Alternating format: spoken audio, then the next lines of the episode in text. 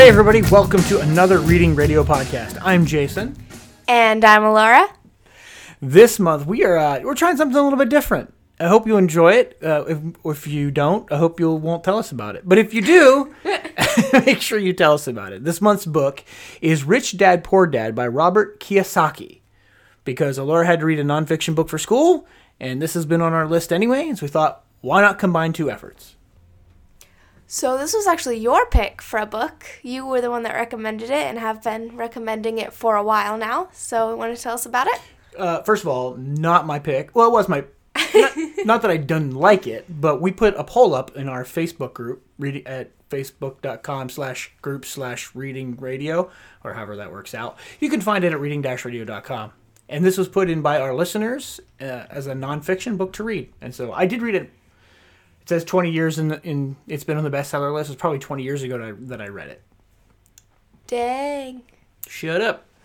So what did you think about it, having read it for the first time? Give us an overall impression. Can't really do a summary, so we're gonna have to rework how we do it, huh? Well, you can give somewhat of a summary. It's just not a story summary. It was interesting, and I loved the way it was kind of broken up in um the different sections with the different points in each one. Okay, but let's not assume anyone's read it yet. So tell us about the book itself.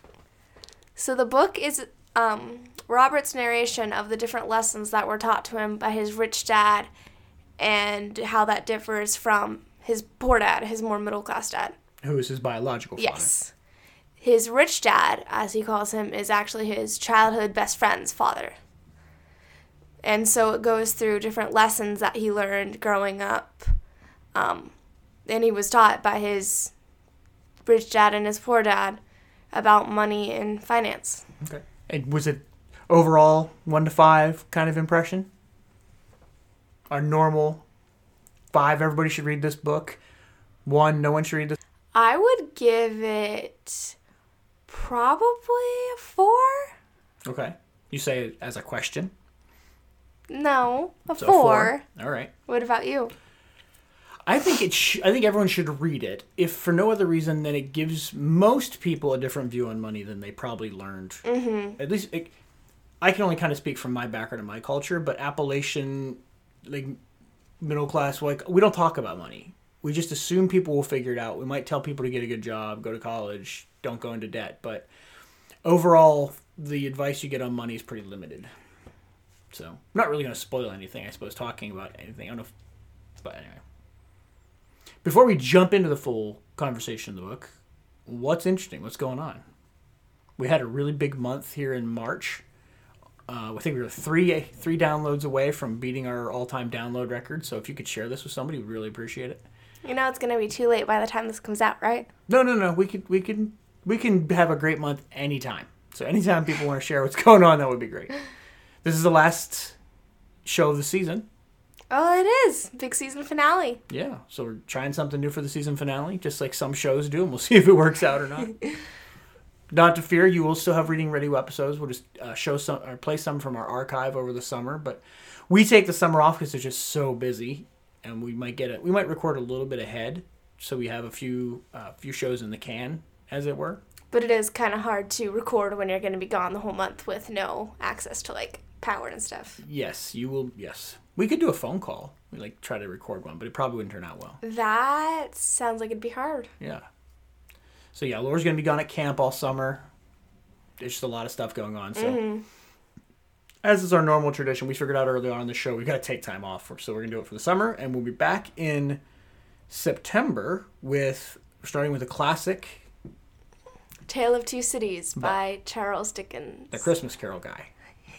So he didn't just write the Christmas Carol. That's all anyone knows him for. He also wrote Great Expectations. And Nicholas Nickleby. I've never heard of that. Did he write Oliver Twist? I don't. I, I'm blanking. I feel like that's right, but I'm maybe somebody's screaming at me right now, going, um, "You're an idiot! He didn't write that." Anyway, I don't care. He, he's written a few things. He's a good author. He has. Although he's probably most famously known for the Christmas, Christmas Carol. Carol. yeah. Okay, so let's jump into the the meat, meat of the book. If you haven't read read the book before, go ahead and read it. Read along with us and see what's going on, uh, so you can follow. It is a good book t- for people. I'd say for age. Uh, what would you say for an age for this? I'd probably say 14 or 15 Yeah. just because I think that's the age you need to be to understand it. And there's a few concepts that like I didn't know right off the bat, but it was really good at explaining it. So I'd say 14, 15. Okay, I'll trust you on that, but I, I think maybe 13, maybe a little bit earlier on. Uh, even if you don't understand it fully, uh, you could probably gain some benefit from just hearing hearing another point of view. Mm-hmm. All right, introduction. Did you have you had any expectations coming into this? Not really. I just I don't really have expectations coming into the books unless it's like a bigger one I've heard of before. Okay. So, what did you think when you first like your first impression? So I'm also taking a finance class by Dave Ramsey, and so it was interesting to see how the points kind of differed between the two. Okay. Did you get into that pretty quickly? Yeah. In the beginning, it kind of pointed out some big ones. All right. So what are the diff- what are the main differences if you had to highlight? A lot about investments and things. Um, Robert says a lot like messing up is okay. You're not gonna do it perfectly. Just put like try things as you're younger, so you don't screw up big time when you're older. And Dave is very much play it with these safe ones and don't take any big chances. That is a very big difference. Mm-hmm. Which one do you think is better? Probably a middle ground. Like, don't do anything ridiculously stupid, even if you're younger, but don't, like, not spend any of it. Yeah, I don't think his argument is do something stupid. It's not. but it's take the risks. So, uh, this book may be the number one reason I had to file bankruptcy when I was young. Really? So we got into real estate. Well, I got into real estate before we, before your mother and I were married, um, right before 2008, where there's a big crash. So any adults listening right now already knew. Like spoiler alert, um, the bottom just fell out of the housing market, and so we had by the time we were married, we had eight rental properties, eight units, and it just the bottom fell out. Things went bad. People trashed our places, and it was all we could do. In fact, um, it was you were you were you were Either on the way or just born then? you were on the way because mom had to quit her job to make things work to, to, to file the right kind of bankruptcy i think is the way it worked out it's been so long ago Dang. that i forgot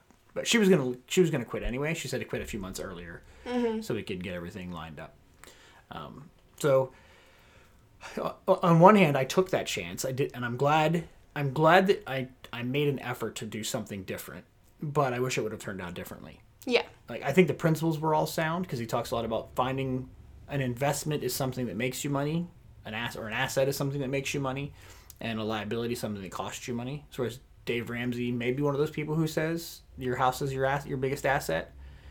Uh, Robert would say it's not an asset because you have to pay for it every month. It Yeah. doesn't make you any money. He's big on buying businesses and, and things like that. Is that something you'd ever really considered before? A little bit, but not like big into it. Like kind of in stock markets, I understand the concepts, mm-hmm. especially with the whole GameStop thing that happened recently. Yep. I still think that's hilarious. It worked out for some people. And then they made a ton rules against it, but that's besides the point. Yeah, we don't have to get into the politics of that. But I mean, being an author or wanting to be an author, that's owning an asset because the royalties on those books will continue to pay you over time. You own the rights to those books, those characters, that intellectual property. Creating those things is t- doing exactly what he'd be ta- he'd be telling you to do, Making a business. building those assets. And so you, you can you know then sell them or license them to make mo- to make crappy movies because nobody makes a good movie out of books. But you'll roll in them. You'll be laughing all the way to the bank, like every other author does. That's why they you know why they sell their stuff off. So that was your first general impression. Anything else that jumped to mind?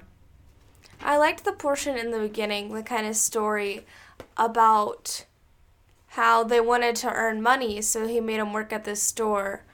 And it talked about the value of what they were worth. So at first they started out with 10 cents, and they did that for a few weeks. And then the two boys had problems with it, so they talked to him about it. And then he said, Okay, if you want to learn a lesson, I'll teach you. You just have to work for nothing. And so they did that, but then they got like um, frustrated with it again because they had to miss baseball games and things that they wanted to do. And so then they talked to him again, and he started slowly raising the price until it was like five, ten dollars. Which would have been big for Yes. a kid back then. Yeah. and they still said no and it kind of he kind of taught them about how that's a good thing to do because you're taking what you're worth into consider- consideration Yeah, the big lesson there that I took away was you don't want to trade your time for money, mm-hmm. which is what most people end up doing because they want the perceived safety and security. But I've been around I you know IT enough to know there's always layoffs. People are always trying to make more money so that they can cut if they can cut the amount of people working. That's a nice easy way to give them more money to bring more value to the stockholders. And so there's really no safety and security. It just feels that way. And so trading time for money isn't a good isn't a business. That just makes you your own employee. Um, I've never gotten to the point where I'm doing that, but I have taken some roles where I wanted to learn the skills. It wasn't necessarily because of the it was the best paying or whatever, but it did give me some skills that I would need in the future.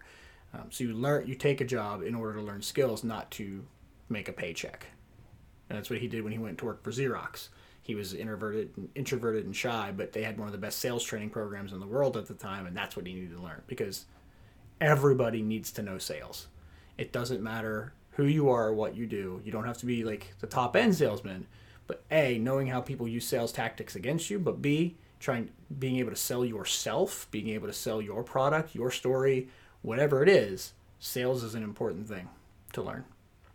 And You've kind of talked to me about that before, like the um, take jobs to earn skills rather than money, because skills in some ways might be more valuable because then you have a step up when it comes to the market. When you do want a higher paying job, you have the skills already built up, even if it is from crappier jobs in the beginning. Yeah, I mean, most people's first job, you're really just learning how to show up on time, take orders, and do work.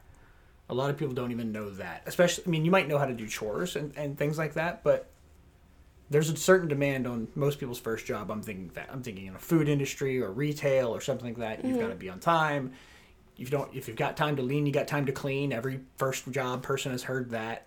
Like, you don't just stand around doing nothing. You're on the clock. You got to do something. And the people that learn that and start doing it, they're the ones that move up in that world. So this, but they they take that skill and just apply it to the manager level or shift manager, whatever it is they do, instead of what can i gain here that would help me where I really want to go. And I've talked to a lot of people that they, I call it the golden handcuffs. They've got a great job, but it's not doing what they really want to do. But to do what they really want to do, they'd have to take this huge pay cut, and so they're stuck with this in this golden handcuff kind of rule where it's not it might be not maybe not be soul sucking but it's not what they want to do and they but they don't feel like they can actually take that chance to do what they want to do and that's the kind of fear and greed dynamic that he was talking about early on in the book I remember talking about that a lot, and it's interesting to hear someone talk about how maybe the more emotional level of dealing with money mm-hmm. rather than just the more factual, this is what you have to do, but almost the yes, there's fear involved, and don't use that greed against yourself. Be willing to maybe take the pay cut, but learn skills and things that you want to do. right things that are going to help you down the line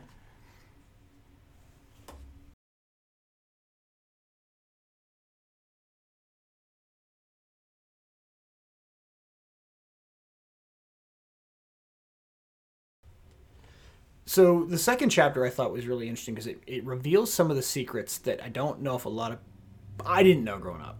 And maybe some people know this, but I don't know that a lot of lower income people get this. And that is there are advantages to owning assets and businesses that you don't get if you just have income. Did you catch that? Um, I think so, a little bit. So he showed the balance sheet where you have your income come in and then your expenses, including taxes and all that kind of stuff, and then you can buy things. Whereas from a business perspective, it's your income and then the costs of business are taken out before taxes. So you don't actually pay the full amount of profit you make. You don't pay taxes on that full thing. You can mm-hmm. actually, I mean, Amazon was famous for running for years without making a profit. I'm using air quotes on paper. So they weren't paying much in taxes because they were constantly reinvesting in the business. So a business can spend all kinds of money on itself before it pays taxes. An individual has to pay taxes first. In fact, it comes out of your paycheck before you even see it.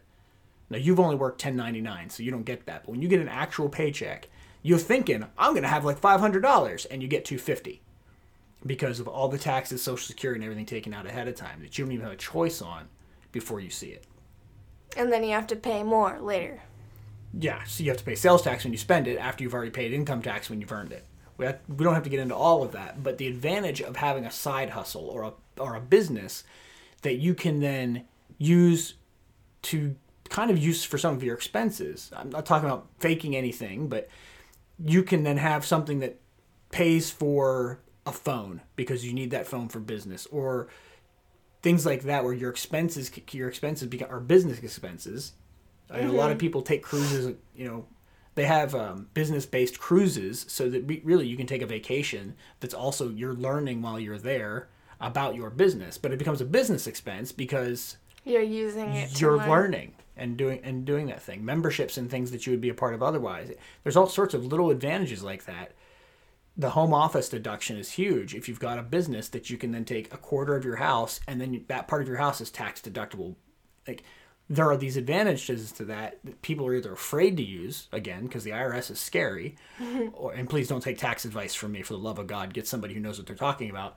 But there are advantages there. To, like the game is rigged in favor of the people who are connected to to the powerful people who write the rules. There are always going to be rigged rules, and you can either complain about it or you can learn to play the game. And that that to me was that that second. Let me try that again. That to me was what that second chapter was all about. I totally agree with that, and I think you have kind of talked with us some about figuring out what can qualify as a business expense. Again with our 1099 like we use our phone a lot so we could write off some of that um, along with some other things that we had talked about because we're using it for business as well as personal use yeah so some of the questions they had in the back of the book that we, we were going to cheat out of i feel like you're not a good sample of who to ask because this book has been in my brain and so I've you keep saying I've taught you some of those things already, and it all came from here. It's almost like I'm a magician showing you how to do the trick. Like this is where I learned it from. Um, well, I don't agree with everything that he teaches. I think a lot of that that framework is solid that will help you be more productive uh, and have a better financial shot down the line. Now, I like Dave Ramsey's practical stuff for for a lot of people, like not getting into huge amounts of debt, and investing in your your 401k and then your Roth IRAs early on, you should, your eyes are glazing over. I know, but those things that are are good, solid pieces, but at the same time, how can you invest and buy an asset that that pays you over time that makes you better long term? Mm-hmm. That's a question I think people don't get to. Like, are there are there businesses you can invest in and be, be an owner of that will pay you regularly like you can buy royalties, and on the web, you can set up all sorts of automated websites and systems that will do that kind of stuff for you. It may not make you a million dollars, but it might make you a dollar a million times where you, you do this. And there's people that sell step by step processes on how to do those sorts of things. In fact, I'm thinking of playing with that over the summer since we've read this book and like taking some investment money and trying to learn some of those processes to see if they're really practical. And I might go back to writing a little bit about that and how they work, but that's a whole other story. That could be kind of cool, though. It would be fun, right? Yeah. So let's ask this: You're 15. Mm-hmm. Are you glad you're reading this book now, as opposed to later in life? I think so, because then it gives me like the advantage of having the knowledge, even if I don't necessarily use every piece of advice that's in this thing and I use it from others. It's nice to have that wide variety of knowledge and see like what the most common things people say to are see the most common things people will say to avoid or go towards because then it gives you a spectrum of okay th- most people say this is pretty bad so i should probably avoid doing this and it's almost like learning from other people's mistakes because you can see that and i get the ideas before i try to do it on my own yeah. when i am on my own yeah, learning from other people's mistakes is invaluable because you don't have enough time or money to make all the mistakes yourself. so learn from my mistakes, your mom's, everybody's you can. Um, a really wise per- somebody wrote that a, a, wise person learns from their own mistakes, but a really wise person learns from the mistakes of, mistakes of others. I want to say it might have been a Maxwell quote. I'm not sure. That makes sense though. Yeah. So how do you, how can you apply and the stuff that we've talked about now? Not just saving it up for the future, but is there anything you can be doing now to benefit from any of this? Probably the pieces about working to learn now, because I have the most time now that I'm going to have, like, ever or till I'm retired. So Sure. I can learn the things that I want to learn now without the big consequences of having to worry about paying rent or grocery shopping on my own, things like that. What kind of skills would you be looking to learn? All of them. I'm really bad at deciding one thing. Kind of go around and try a little bit of everything. But like in general, what I mean, what's a what's a general skill you think you need? Probably working with people, Okay. like leadership skills, kind of the sales skills you were talking about, convincing people to like, do what you want, kind of. Like people skills tend to be really valuable, especially in this market. Um, I can't think of any others right now. Well, I think part of leadership is storytelling. Um, leaders have to be able to cast a vision that get people on board. Sometimes change the way they're doing things, and one of the best ways to do that is to tell a story that's that drives them to change or inspires them to change. And you already have part of that with what your with your writing skills. Now it's just a matter of learning how to apply that in other areas. Mm-hmm. What about the idea of owning your characters that you could use? Does that inspire you at all? Yeah, I think that sounds really cool. Like you own something, even if it's just a made up, like nothing tangible. Have you ever noticed how many trademarks J.K. Rowling has? I know. Like, if you look at a piece of Harry Potter merchandise, every word has been trademarked, so you can't use Muggle anywhere else. Although it's that one's almost entered the common vernacular. I, I thought it had. It may be in the dictionary, but she still may use it as a trademark, and that's a whole legal issue that's more complex than needs to be. But I mean, just the inventing that world, which she didn't, she somewhat invented, but she she drew from all the classics and just reformed it. But then she was able to own all of that, and now she has more money than the queen. You just have to make it different enough that no one can, or steal from enough places that no one can tell where the original idea came from. Right. Stealing from one person is plagiarism. pl- Stealing from everybody is research. Mm-hmm.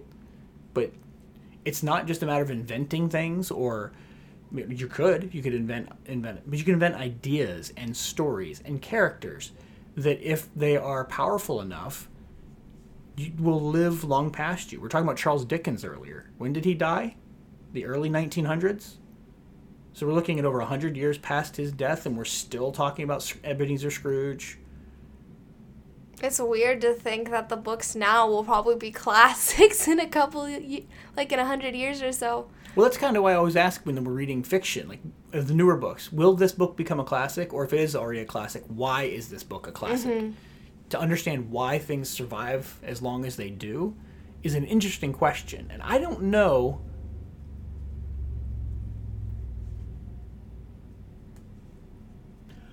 I don't know how many of the books now will be around 100 years from now. There's an advantage in being the early ones into the system and when publishing was was hitting a heyday those books are the ones that we've been reading for 100 years. Now Yeah. harry potter will still be around 100 years from now.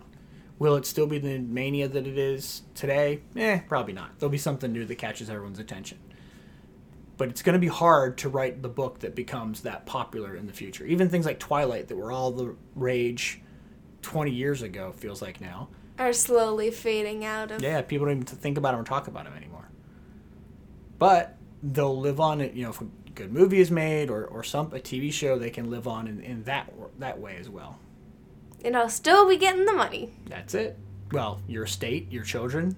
I mean, that's one of the other advantages of these kind of things. They can be passed on, and Best family heirloom ever. Money. yeah. Okay, so maybe you should read some things not about money if that's your attitude. like that's. I, I feel I'm failing you a little bit. There are things more important than Yeah, money. Yeah, I know that. Do you? Because. All right. So is that all we have to, have to say on this book? I think so. For your like your first big nonfiction read, was that pretty good? I think it was really good. Good. Outside of a textbook. If you enjoyed this, like I said, let us know. We'd love to hear.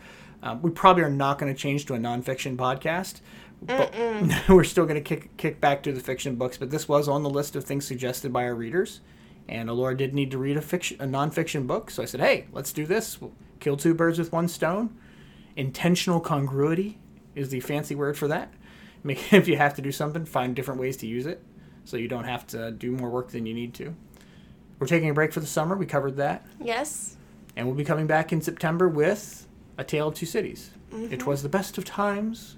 It was the worst of times. Is that from A Tale of Two Cities? That's the opening line to A Tale of Two Cities. Have you ever read it? Yeah. Um, in my sophomore, Oh yeah, you remember year? pointing it out because it was on my floor. yeah, I remember. I actually remember it being decent, but like there's there's a big gap in my knowledge of what happened, so I'll be interested to read it again and remember everything. Because part of me goes, "What? That makes no sense at all. That can't be what I remember." but we'll see. I don't want to spoil anything.